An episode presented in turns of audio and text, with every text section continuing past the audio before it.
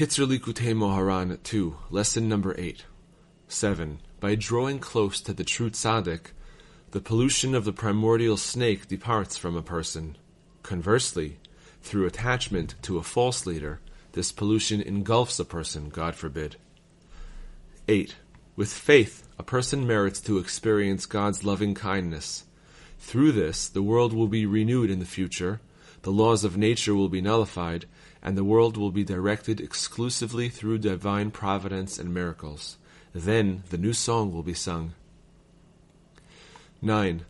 On Rosh Hashanah, a person must force himself to pray forcefully and with great power.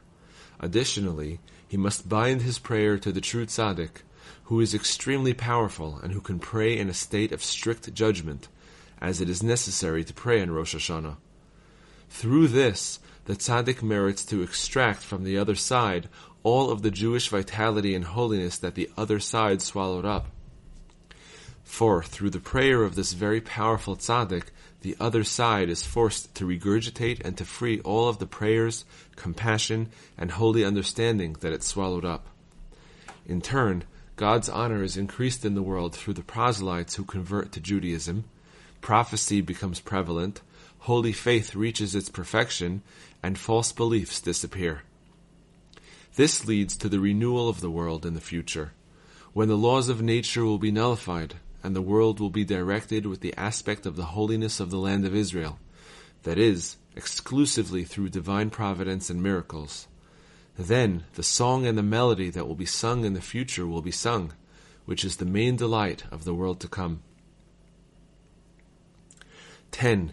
By means of the shofar blasts, Tekiah, Shavarim, Teruah, the rectifications discussed in this lesson are also effected. The Tekiah blasts effect the revelation of God's honor and glory, while the Teruah blasts effect the spread of prophecy which results from the revelation of God's glory.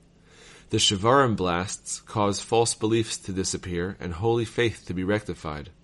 Through the Shavarim blasts, a person also merits to gain holy trust in God, as expressed by the verse, The eyes of all will hope, Yisaberu, in you. Psalms 145:15. The words Yisaberu has the same root letters as Shivarim. All of the other spiritual rectifications which result from those just mentioned are alluded to in the ideas of Rosh Hashanah and Tishrei, the month in which Rosh Hashanah falls. See this lesson in Likutei Moharan for further explanation.